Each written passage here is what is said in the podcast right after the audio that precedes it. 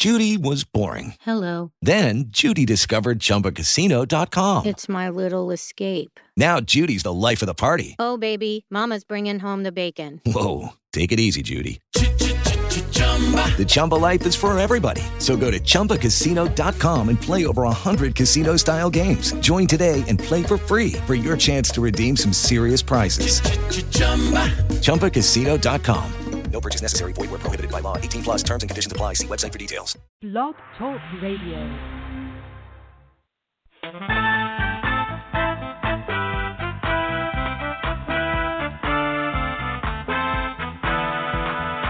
There is a watchman on the wall, bringing forth the written word of God to one and all. Are you getting ready? Will you stand or will you fall?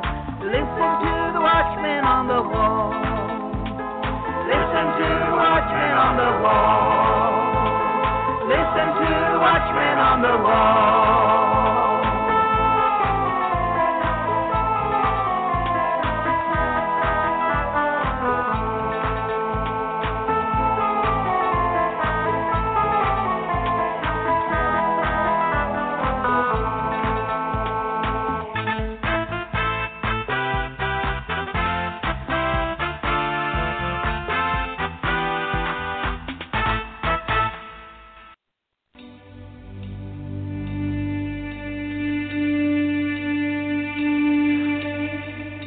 Arise and shine, for your light has come, and the glory of the Lord has risen upon you.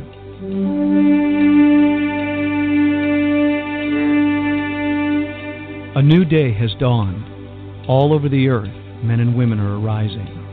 It's time for the sons of God to awake.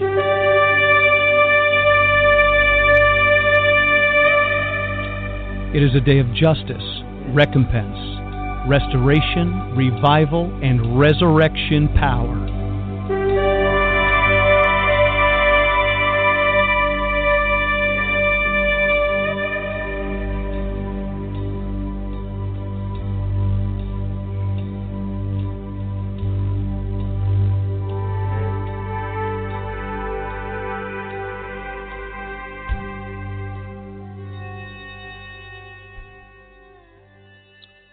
Morning, ladies and gentlemen. This is Vincent Xavier, pastor of New Wine Ministries. Great to be with you today.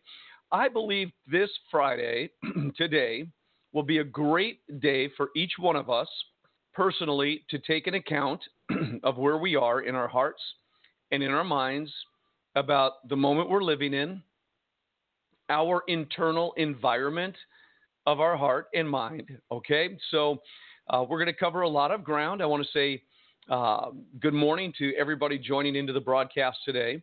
But I, I always, you know, after such a such a journey with the Lord. How many of you know that the the the barnacles could get on the ship when you're traveling through the sea of life? How many of you know that there are things that could get on you, you know, that you carry around with you, and sometimes when we uh, fail to recognize or ignore uh, some of the things going on, that we are blinded to certain things. And throughout my Christian journey or my journey as a Christian, there have been these wonderful moments where Holy Spirit just says, let's take a look. Let's find out where your heart is. Let's find out where your mind is and what's going on in the inward parts of your being. And so I always have referred to one particular chapter in Scripture. And again, this is not to undermine the moment that we're in. This is not to ignore it, be distracted from it. But sometimes we can ignore and be distracted from something that is more important than the external events going on in our lives. And I trust that you're doing well today. I trust that you, as a son and a daughter of the Most High God, have been feeding yourself with the Word of God, or you have been connected to a place where you are being fed with the Word of God, and the feeding of the Word is bringing a transformation to your life. We can ignore that. We could think that somehow that's a secondary thing.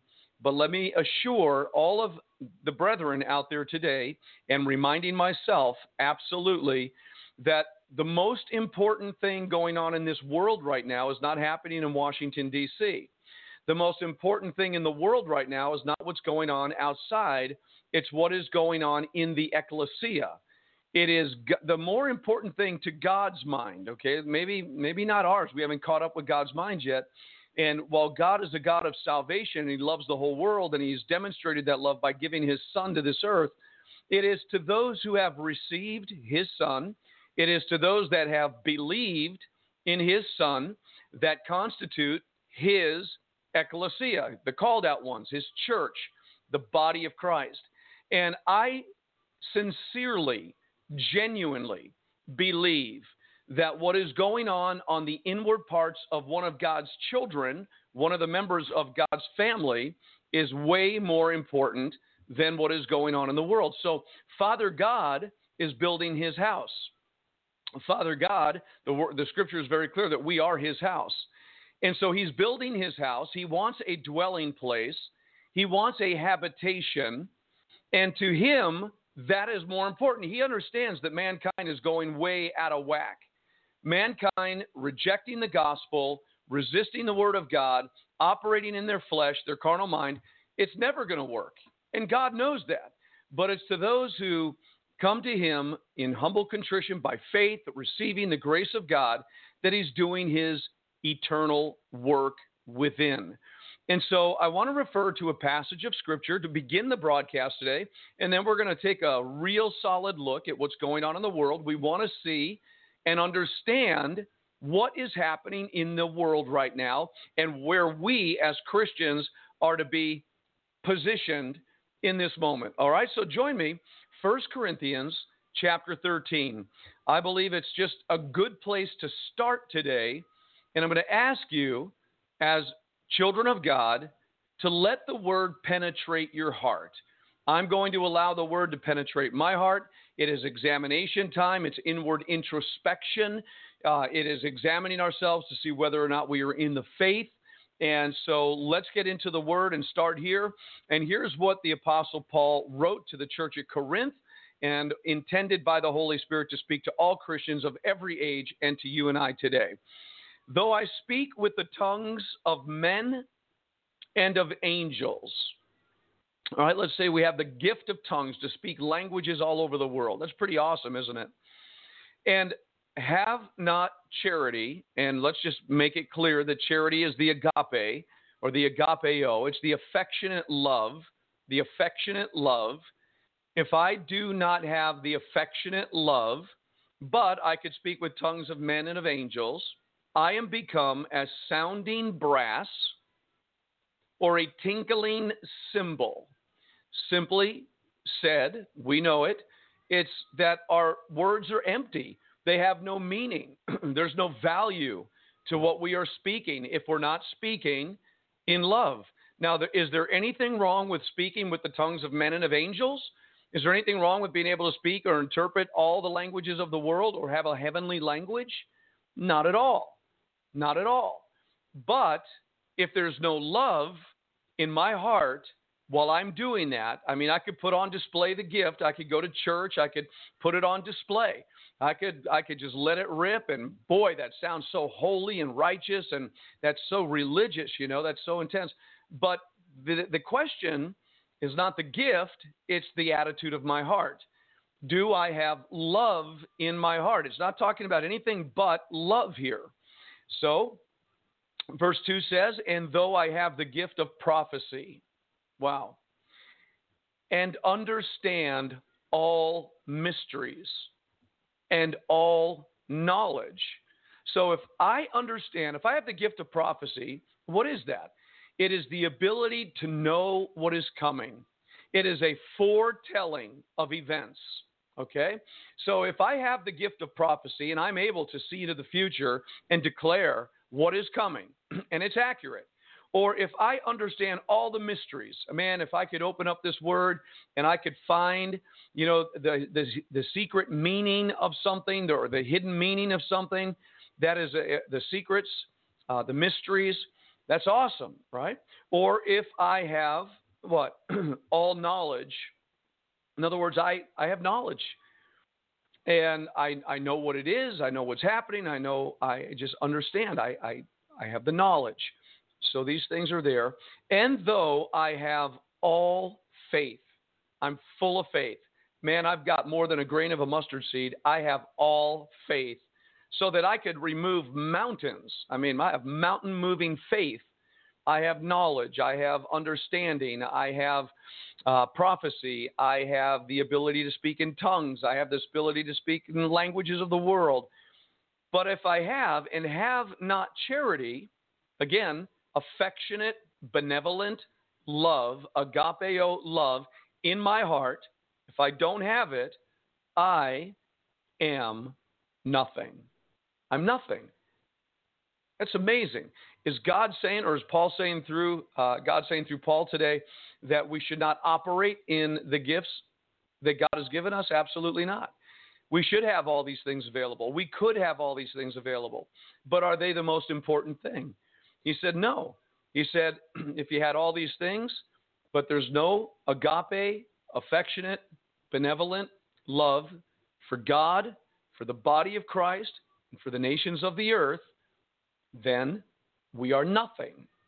Zero. Okay? And verse 3 says, And though I bestow all my goods to feed the poor, that's very honorable. I take all my stuff, I give it to the poor, I feed the poor, very honorable. Should we stop doing that? Not absolutely not.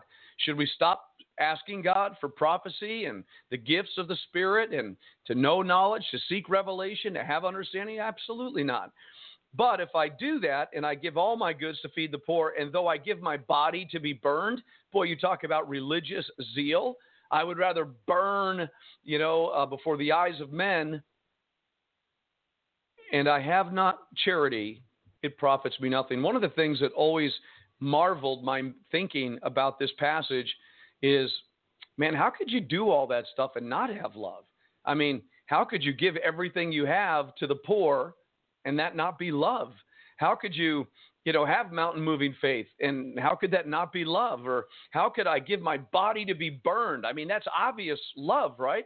But no, uh, obviously it's not because you could do all these things and yet not have the agape, affectionate, benevolent love for mankind, for God, for people, everywhere, for ourselves. So, in other words, zeal, religion, and it's very easy to go back and read the scriptures how Jesus was talking to the scribes and Pharisees of his day and how they had, you know, all this stuff that they were doing externally and and yet Christ was just telling them, "No, you your hearts are hardened. You're you're you're you're not walking in the love of God." And so we could look at them and say, "Well, there it is." But what about ourselves? What about allowing this word to penetrate our hearts? And that's what I'm doing today. I want examination because we've been talking about a lot of stuff that's going on in the world and things going on in our country. And there have been passionate pleas and there have been uh, the, the seeking to understand what side of the moment we should all be on.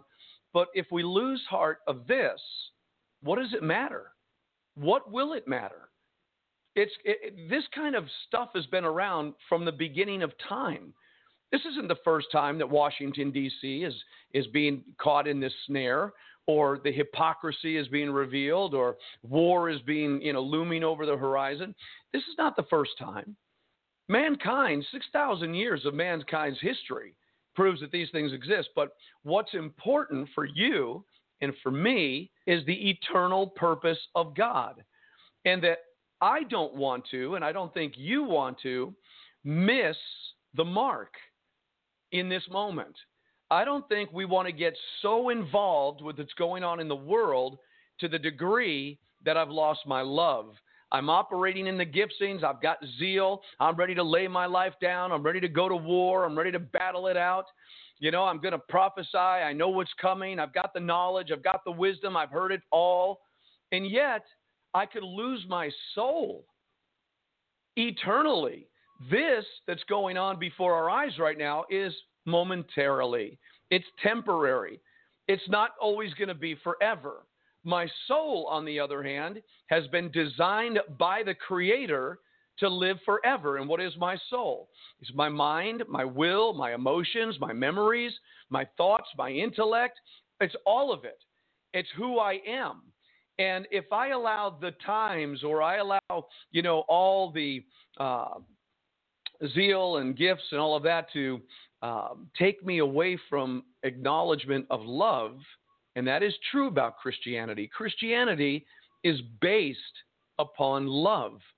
It's, it's, the, it's the greatest, strongest, toughest man in the universe, Jesus Christ, a carpenter, laying his life down for the whole human race because of love his love for God, his love for creation. And you and I, as Christians, are called to love. In our humanity, it's very easy to get drawn into the conflict. It's very easy to get drawn into a frustration, an exasperation, and a tension that creates an internal environment that is not loving. And when we begin to recognize that beginning to take place in us, we need to really carefully examine that and deal with it. In other words, the most important thing in your life, the most important thing in my life, according to this passage, is that we are operating, living in the agape love of Jesus Christ. Does that make us weak? No. Does that disengage us from our being salt and light in the earth? Absolutely not. It is just an examination do I love my enemy? Do I love my brother? Do I love my neighbor? Do I love myself? Most importantly, do I love God? Do I love? Do is love in my heart? It's not that there isn't a call for justice. It's not that there isn't a righteous anger. I mean, we could go through all of those and say, man, I'm justified in feeling the way I'm feeling but we're really not unless that justifiable anger is also coming out of a agape, affectionate, benevolent love that carries with it mercy and grace and kindness to even our enemies. Okay? So, you know, we say a lot of things, we get caught up in the heat of the moment. And again, I just thought if I died today, is my heart in a good condition? Am I walking in the love of God? And when we get behind a microphone and we seek to inspire others and we want to talk about what's going on, it's also just as important to say to you, is your heart at peace with God? Because the love of God is operating in your soul. So, moving on just a little bit further in verse 4 charity, love, unconditional, benevolent, affectionate love suffers long. And by the way, I never finish this up. If I give my body to be burned and have not love, it profits me nothing. So we don't want to be unprofitable. So again, charity, love, suffers long. So there you have long suffering. It's patient. Uh, it's not quick tempered. It doesn't react immediately. Uh, there's there's a a reality, not just in the realm of I have the ability to wait things out. No, it's more than that. It's it's an ability to wait things out hoping for the very best, longing for the love to dominate the situation, longing and hoping that love will overcome, that love will do something to change the situation. And that's basically what, you know, people are waiting for. You know, it's long suffering. Man, I, I want to administer, you know, justice and discipline, but I'm really suffering long here. I'm holding back. I'm waiting for love to overwhelm the situation and to change the outcome or to change what will be. So it's a long suffering, and love is that way. And love is kind, according to verse 4, is kindness in my heart. Do I find myself being itchy, edgy, um, you know, quick tempered? Am I finding myself saying things that aren't kind? Maybe, you know, saying things I, I, I just kind of heard it myself last night uh, having fun with a friend, but saying something that it just wasn't kind, and it wasn't intended not to be. It was that that kind of uh, you know street talk kind of thing. Oh yeah, well you know, and it it was fun, but it wasn't right. And so I noted that immediately when I got home last night, and everybody was laughing. We're having a good time, but it wasn't kind. And love is always kind. Love always carries kind tones. Love envies not, and I think that's a huge one. So we, we got to make sure that when we're we're kind of proactive in resisting or doing that, it's not coming out of an envious heart. We don't want to be envious. And love does not envy. Charity envies not. You know, wanting what other people have.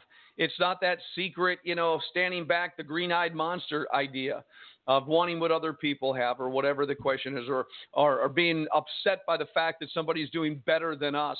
Um, or that God is favoring them, or it appears at that moment more than ourselves. Envy is a horrible spirit. I've heard a lot about it. Envy and strife and bitterness, they all kind of run together scripturally. So, but uh, love does not envy. I mean, it just says, love envies not. There is no envy in love. Love is always what? Look what it says. Love vaunteth not itself. In other words, it doesn't put itself on display and look at me and you know stick out the chest. It's not that way. It's a very humble love.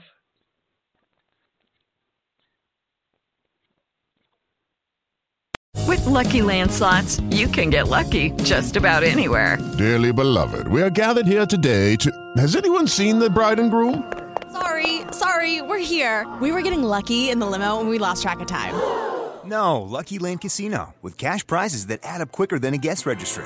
In that case, I pronounce you lucky.